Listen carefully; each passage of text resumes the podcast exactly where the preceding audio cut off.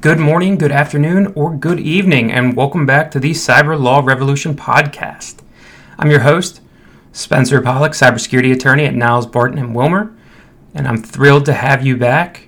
Keep those questions and comments coming. 443 381 3586 or email me, sspollock, that's P O L L O C K, at nilesbarton.com. And welcome to 2021.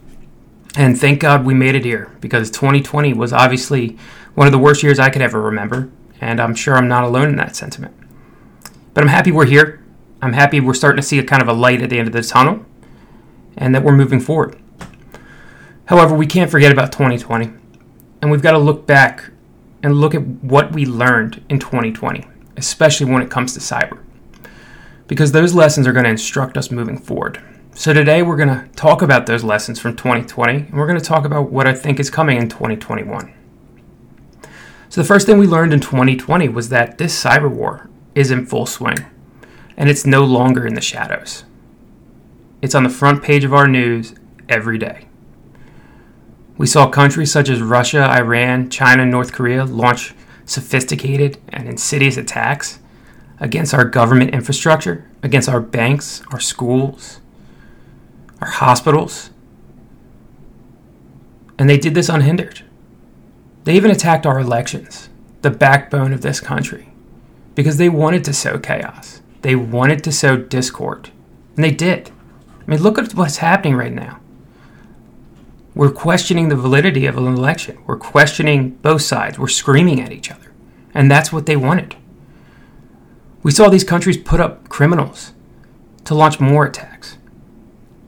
And then we saw the Treasury Department come out and say, We know you're paying these ransoms to these state sponsored actors or these terrorists, and if you do, and we find out, we're coming after you. Because the government got sick and tired of these terrorists being funded when they launched ransomware attacks. So that leads to the second lesson we saw.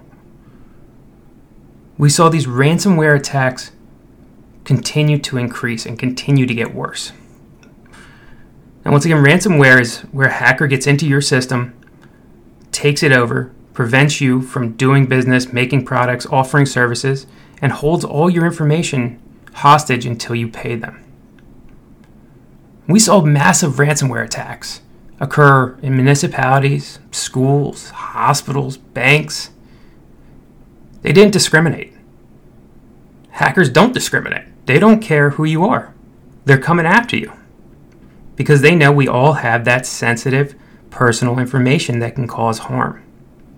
And third, we continue to see that small to mid sized businesses are not immune from these kinds of attacks.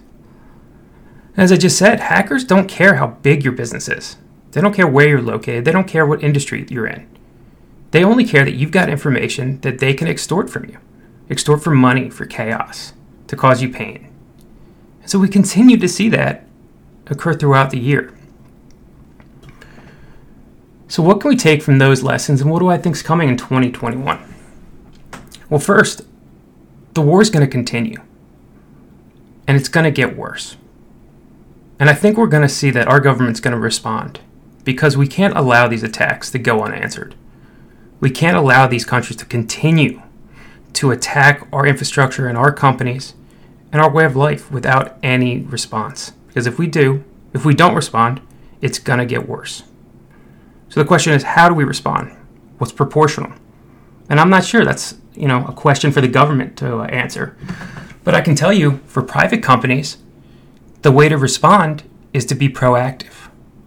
To get compliant with these cyber laws because these cyber laws are intended to make sure that you have those best practices in place to prevent these hackers from getting in. Second, we're going to see a continued increase in ransomware attacks because of how successful and financially beneficial they've been. But along with that, we're going to see what I call as a double dip. Specifically, that means we're going to see ransomware attacks with data exfiltration. What I mean by data exfiltration is where a hacker steals your information. So initially, the belief was that during a ransomware attack, if you paid the ransom, hackers would give your information back and not steal it because it was a business decision. Well, unfortunately, recently, we've seen hackers change this tactic and recognize that they can get double financial gain. First, from getting you to pay a ransom, second, by stealing your information while you're negotiating, and then selling it on the dark web. And they're going to continue to do that because for them, it's why not? If we're paying the ransom, why not steal our information too? Next, we're going to see hackers go after our vendors. When I say vendors, I mean any company that we con- contract with external from our own companies that have access to our systems, have access to our information, or that we give our information to. And why is that? Well, a great case study is SolarWinds. SolarWinds is a managed service provider, an MSP. And what an MSP does is I want you to think about external IT, external cybersecurity. And why these companies are so create such vulnerabilities is that hackers have figured out rather than attacking 100 individual companies to obtain this information and to hold companies hostage, they only need to go after an MSP because the MSP has access to these 100 companies. They hold the keys to all their information and all their data and all their systems. So one successful attack then leads to 100 successful infiltrations, which is very frightening. Finally, we're going to see this the cyber law continue to evolve at a rapid pace to keep up with these threats. And we're going to see the enforcement really kick in. It really started when it comes to cyber law, and the, the uptick in the cyber law was started with the GDPR from Europe. Then, about two years ago, three years ago, California passed the California Consumer Protection Act, which implemented very strict and stringent standards when it comes to cyber, along with heavy penalties and fines. And from that, it was a domino effect, where states across this country have either implemented or are trying to implement similar laws to the CCPA. Now, what's the practical effect of that? Well, the practical effect is now companies need to be very mindful of their obligations, their legal obligations, when it comes to cyber. They need to make sure that they've got these policies, procedures, and protocols in place and that they are legally compliant. They need to make sure that their vendors are in line. They need to do that due diligence with them. They need to have the contractual obligations with their vendors to make sure that they are obligated to follow the same reasonable practices, procedures, and protocols. And we need to be aware that civil fines and civil lawsuits are coming. Attorney generals are going to start enforcing these laws because they are starting to see that the damage is irreparable. And that if we don't start protecting this information, that it's just going to get worse and worse. So, how the government gets companies to protect this information is enforcing these laws, which unfortunately punishes the company. But the whole premise is if you're compliant, you have the best chance to pre- prevent and mitigate the potential harms of a data breach. So, the implications, once again, we're looking at this heightened effort to get compliant with the law. We need to recognize the immense responsibilities we have and then the immense liabilities that follow. Recognize that companies are tr- entrusted with their employee and client information.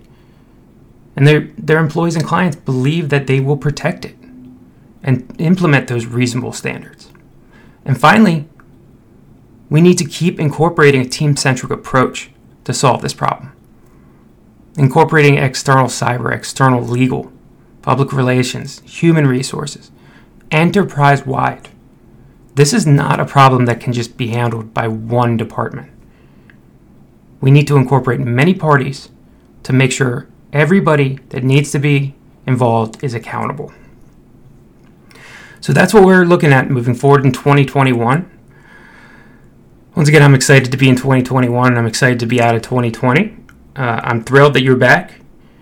Uh, I'm excited about some of the speakers that we're going to have coming up, talking about public relations, talking about crisis response, talking about forensics, white hat hackers, government regulators, all across the board. Some great topics, some great speakers. So make sure you keep checking back weekly. Keep calling with keep calling or emailing with questions, comments 443-381-3586 or email me at sspollock at nilesbarton.com. Thanks again for listening, and I'll see you on the next episode of the Cyber Law Revolution.